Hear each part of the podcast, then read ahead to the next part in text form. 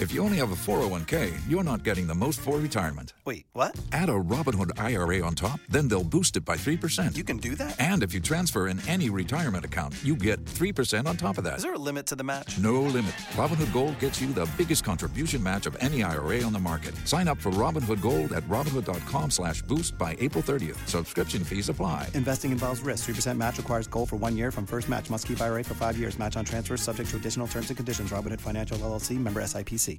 Blog Talk Radio.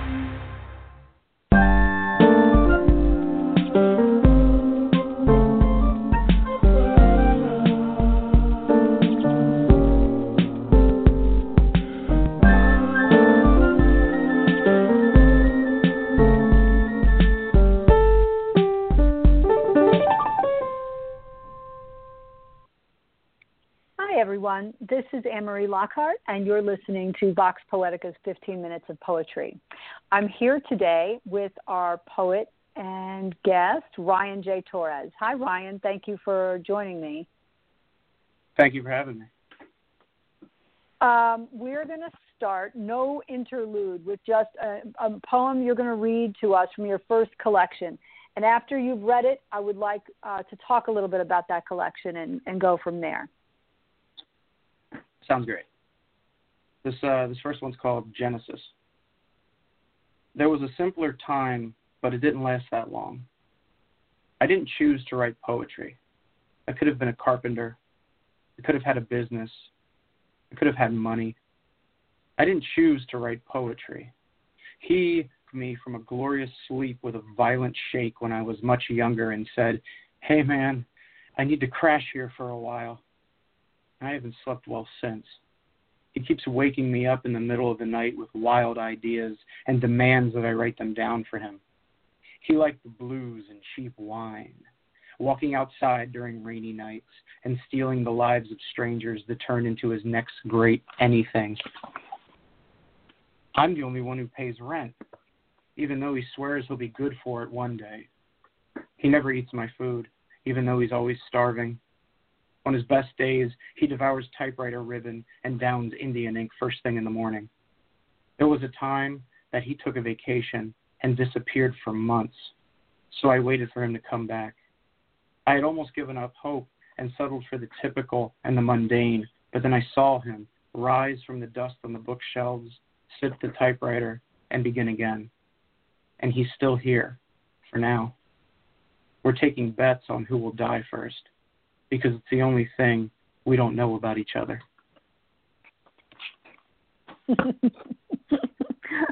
I'm laughing because I think that's an incredibly universal, relatable poem for anyone who's ever written anything. and the idea of your life being taken over by your muse is really awesome. Um, so, okay, let's let's go right to the beginning. So, Ryan, tell me how you started to write. I mean, I get the poem piece, but let's hear the real piece. My um, my earliest memory of being interested in writing was when I was about five years old, and um, I had a I had a book bag. It was a Power Rangers book bag, and um, I used to take pieces of notebook paper and crayons, and I would write words on them as I heard them. I'd spell them the best I could, and then I'd rip them out of the notebook. It's a, it is a terrible waste of paper. but, but you you don't know any better. So I used to rip it out. I'd crumble them up into balls of paper, and then I would stuff them in this backpack.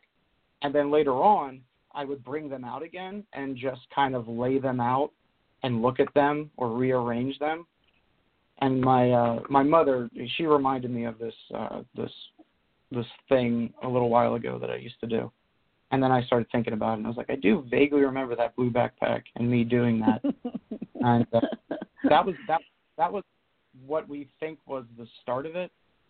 But um I didn't really start writing poetry until uh high school. And because hmm. mm. I I was a what what would have been called a, a jock in high school. I, I was a wrestler, a football player, and I played baseball. but I always kept uh, a little notebook in my helmet or in my um, sneakers in my locker, and then I would just kind of write before going onto the field or when I was sitting on the bench uh, between you know when it was halftime. I would I would sit there and, and write a bit and kind of keep it well hidden because it wasn't usually well received by uh, the Mm. other guys. I know that. Imagine that. yeah, yeah. But um yeah, that was that was I would say high school is when I started taking it seriously, but I always kind of dabbled. Um So the With that- book, the the collection that you just read that poem from, uh, tell us a little bit about the origin of that that collection, that poem collection. um it is the first it's it's kind of a mixed bag of the past I would I'd be comfortable saying a decade. I'm 31 now, so yeah, it's probably since I was 21 until um until it was published in uh, 2017 of just like poems that I enjoyed. And then um when I was at a reading, uh, my publisher came up to me and said, "Do you ever think about doing a book?" And I said, "Yeah." So I I went home and I started pulling out all these old I can't say files because a lot of these poems were tucked into a gym bag in my attic and um several of them were in a filing cabinet that it's an it's the filing cabinet's a mess. It's not even in order. And then in my desk drawers and in notebooks. So I started like I had a huge pile on the floor of just poetry and I started sifting through it. And when I got down to what I have now in poem into the four letter words, I just sent it off. And uh that was that there was the first go. collection. That was putting it together. And Um, when, uh, when the, the funny thing about that is when they said you have too much, I just went through and the the poems that I could not remember the first stanza of, I just omitted, and that's how I got my poem down. You know, it's as good a strategy as any other, I think. I mean, when we talk about Yeah. crafting a manuscript, there are so many ways to do it. So, you know, you're right right there. With your method, it worked. Yeah. Um, okay, so we talked a little before, and I told you we were going to go here. You you also write horror, so let's talk about that right now and get it out of the way because I'm totally curious. Um, how, why, what, and uh, let's start with that. How is a process in which I would um I'm an, I'm an only child, so there was um there was a bit about I was really scared of a lot of stuff growing up because I had this very vivid imagination, and the houses that we lived in were interesting. The first house that my parents and I moved into when I was six, I was five going on six, was a funeral home oh boy. and uh yeah so there was that and um my mother claimed to see things all the time and then um it it just got piggybacked by um scary stories to tell in the dark by alvin schwartz with the drawings by um stephen Mm. Gammell Mhm. he the that was I read those religiously and um Bruce Colville books. I think that's how you say his last name. It was like Book of Monsters, Book of Aliens. I read all those and then um I was always told um kind of folklore folklore stories growing up just to kind of keep me out of trouble. In fact, the the the book that's coming out, it has one horror short story in it, and that serves as a warning that my grandfather told me so that I would stay away from going in the quarry at in uh, Annville, Pennsylvania, which is where he grew up. So it, it, it was combination of all those things, like my book, my second book, A Rustle in the Attic, which is all horror. All those stories stem from the things that I was afraid of, and Hmm. um, the like I, to this day, I still don't sleep in a four post bed. That's the mattresses are raised off the ground. So I I kind of like our mattresses are on the floor. I always had that thing of like if you hang an arm over, something's gonna get you. I don't know why it always kind of stuck with. Um, so things like that. I was always kind of just kind of a kooky, scared little kid, and uh, then I became a kooky, scared man, and that was that's the gist of it. So, But so as you write, yeah, Yeah. as Yeah, you write, have a lot of um.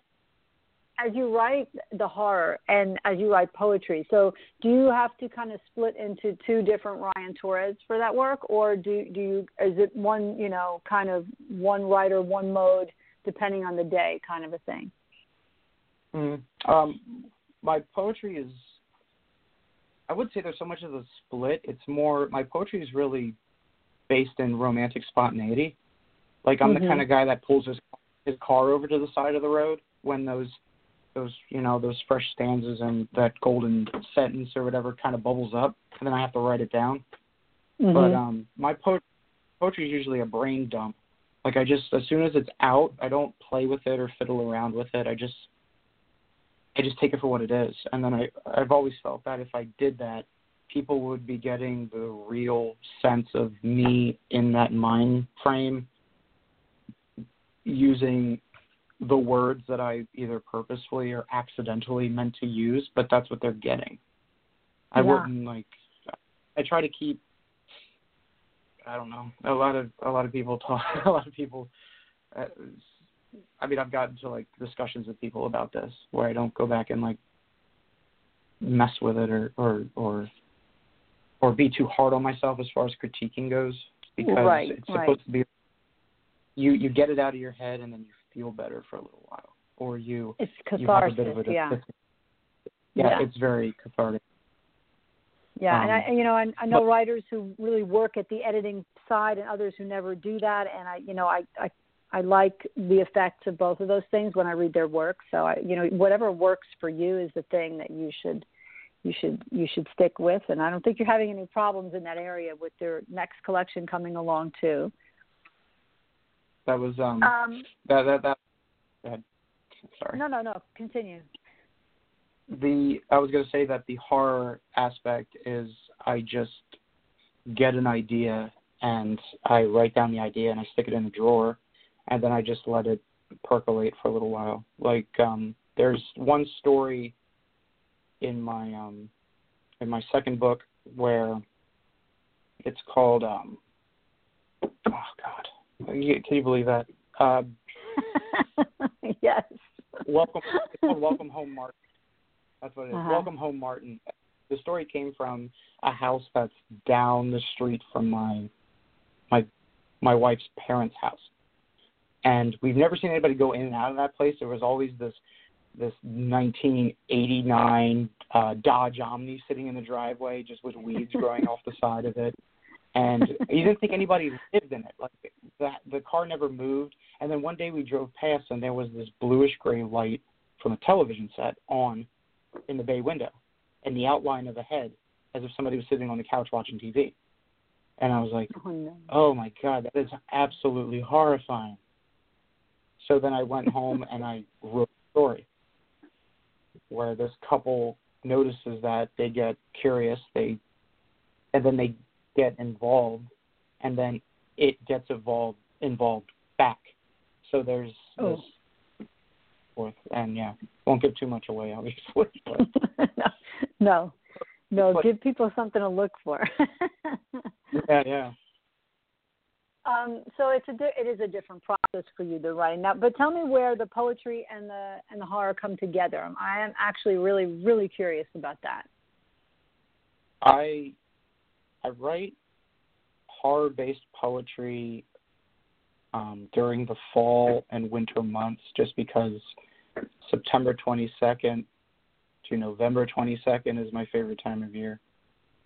And um, I was, uh, I, I just kind of get into the mind frame of that because then I'm in the mood for, you know, as soon as the chill hits of fall, I'm ready to sort of, I, I constantly have that on my mind because I think about like all this, the, the stuff that I got into as a kid with this. Like that was the time when we would sit in the treehouse and read those books that I mentioned before in the Mm. neighborhood, and that was the time when um, all the the the good movies that I wasn't allowed to watch came on basic cable and they were edited so I could watch them.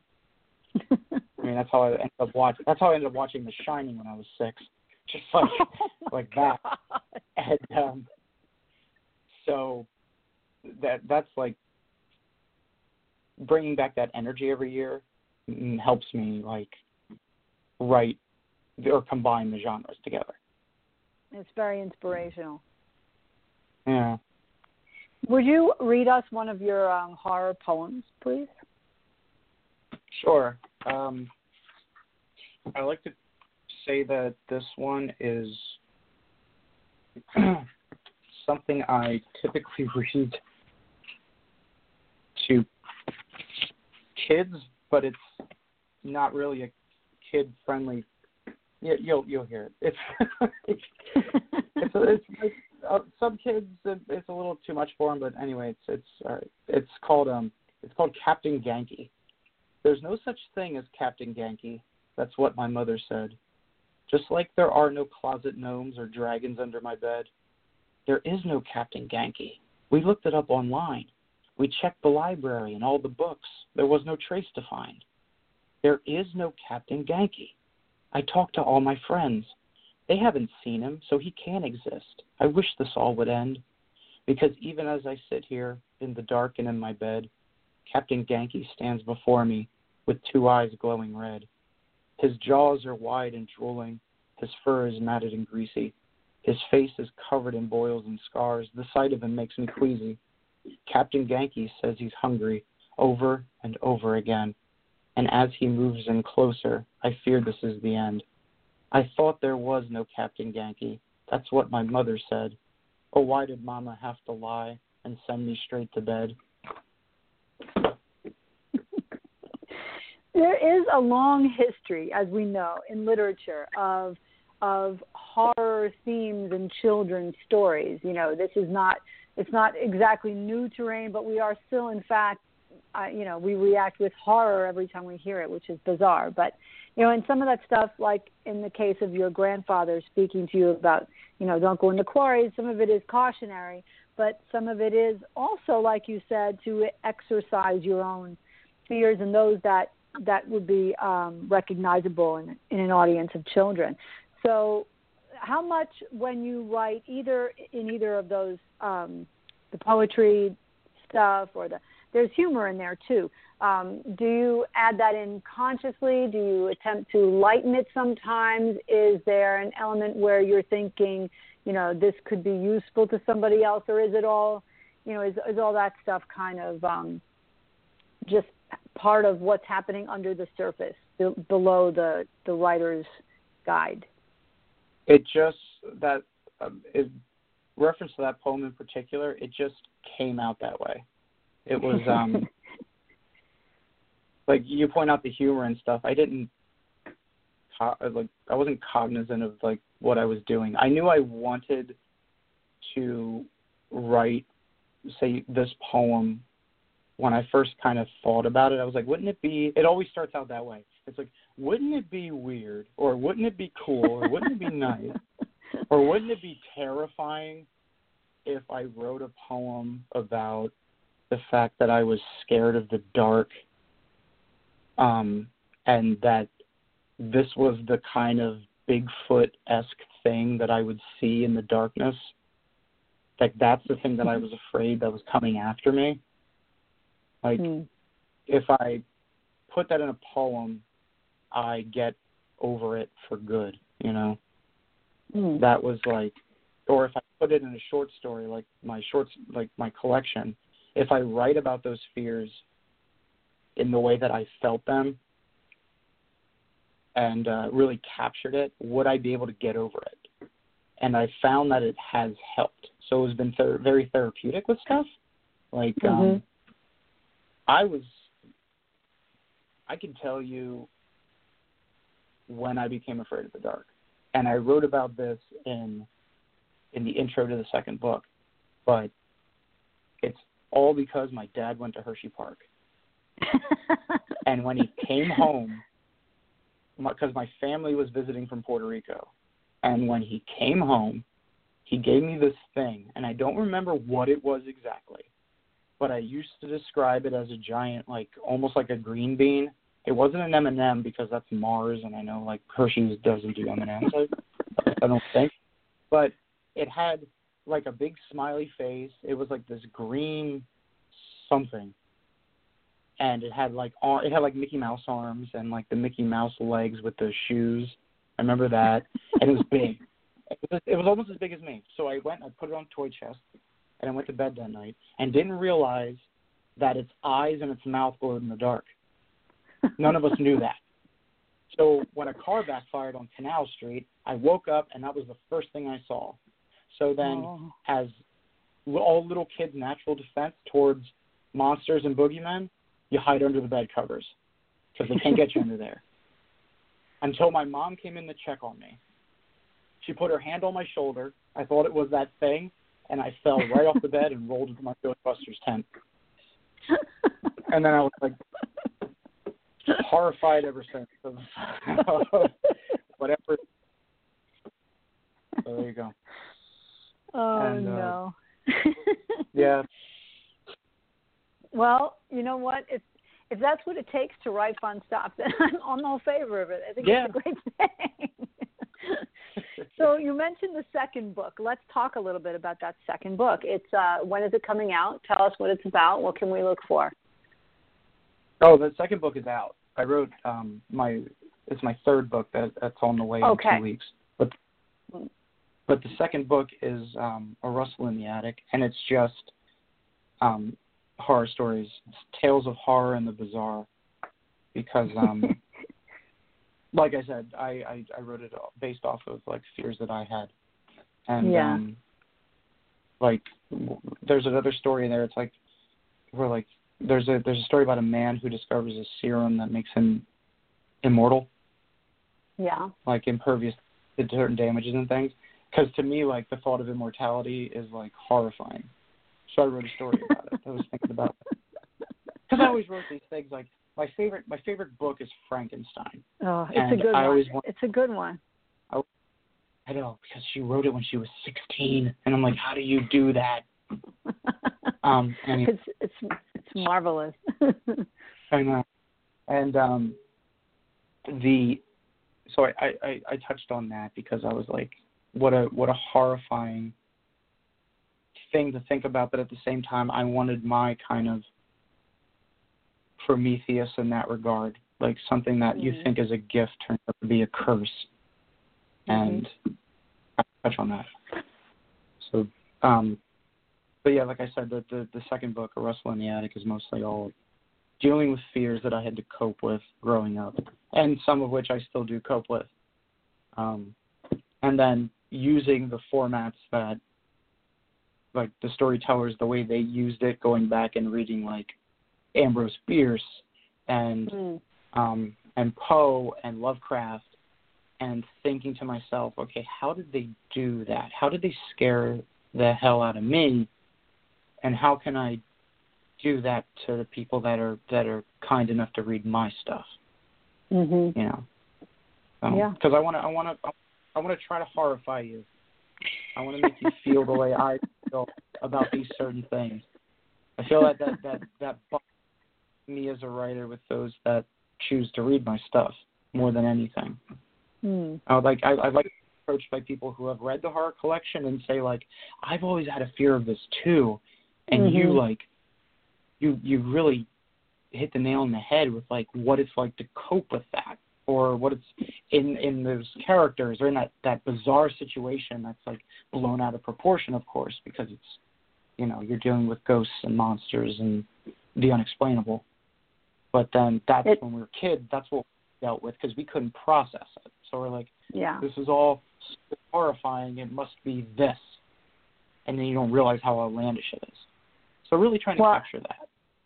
and to share it with others, which makes for a, an interesting kind of bonding, maybe hazing experience sometimes, I would imagine, but but definitely bonding. You know, you, you get that universality issue of fear, Mhm. and uh, and you're right. It does help you to overcome it to be able to share it. That that's I think that's one of the first steps in getting over any any of our childhood fears.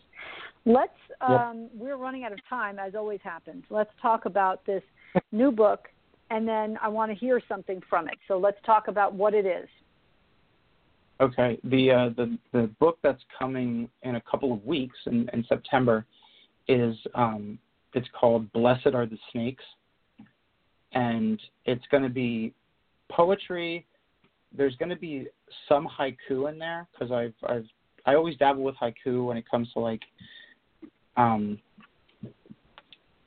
if I try to remember things. Sometimes I'll write down a haiku to try to help me remember certain like if I'm taking like a class or um because I teach. So if I'm doing like a training seminar or something, I'd be like, all right, that's really interesting to remember. I'll turn it into a haiku just so it helps me rem- memorize it. So I put a couple of haikus in there just for people to kind of bat around.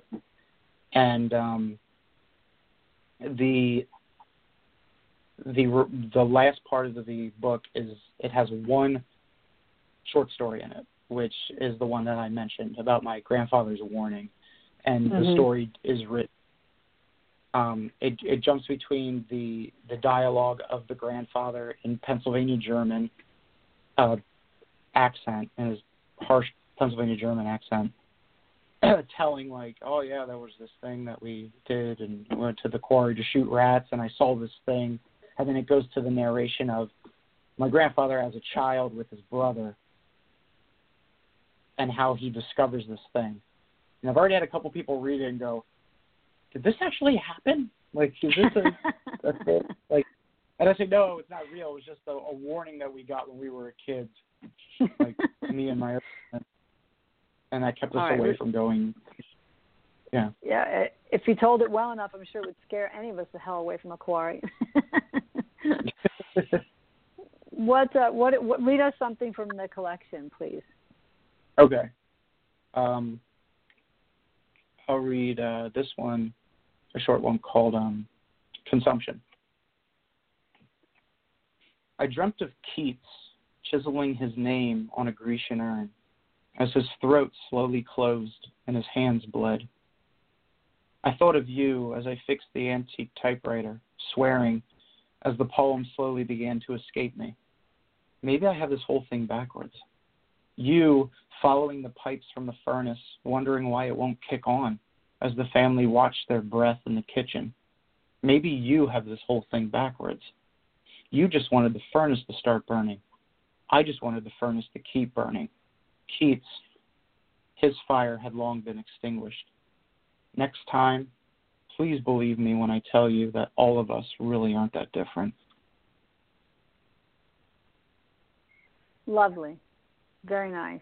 My- I um. I wrote that. ab- I wrote that about my father because uh, he and I worked on the furnace because we live in a really. I live in a really old house, and he came here to help me fix up the furnace. And I collect typewriters, and I had a typewriter ribbon snap, and then the the the hammers got stuck, and I couldn't get a. I couldn't figure it out, and then I finally did. And then he couldn't figure out why the furnace was leaking, and then he finally did. and I always liked. Uh, I always liked Keats. He's one of my favorite writers Mhm. and uh he I always called my father an artist because he's a brilliant cabinet maker, but he's always like, Mm. I'm no artist. Uh, uh, so I kind of wrote that for him. It's a lovely, lovely tribute. Thank you. Um, tell us where we can find your books, please. Uh, it will be my books are on Amazon, and they're also on um, the publishing company's website, which is Red Dashboard, um, which I believe is reddashboard.com. I think Yep. Yes, it is. I should know that. Definitely is. It's Red Dashboard LLC. But um, yeah. and people that- can are the two Google you. Yep. And if uh, if uh, I I don't know, I have uh, some in some in bookstores around the Doylestown, New Hope, Pennsylvania area.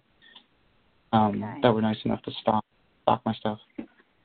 Ryan Torres, it's been a pleasure. We are all out of time. I want to thank you so much for coming and speaking to us about your work and sharing those pieces and, and just giving us a whole new look at some ideas about poetry that we have. I appreciate you taking the time on this Sunday. Thank you for joining me. And I and I thank you for having me. It was a lot of fun.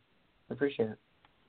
Um, hoping everyone gets a chance to check out your work. You can find him on social media, on the internet, and everywhere else. And he does appear at readings in different places. You can also find information about that at Red Dashboard. And I hope to see you soon at some event coming up. Um, he's always a wonderful reader. If you get a chance to hear him, don't turn it down. Sure. Thank you for Thank listening, you. everyone. We'll be back soon with someone else and more poetry. Have a great week. Bye bye.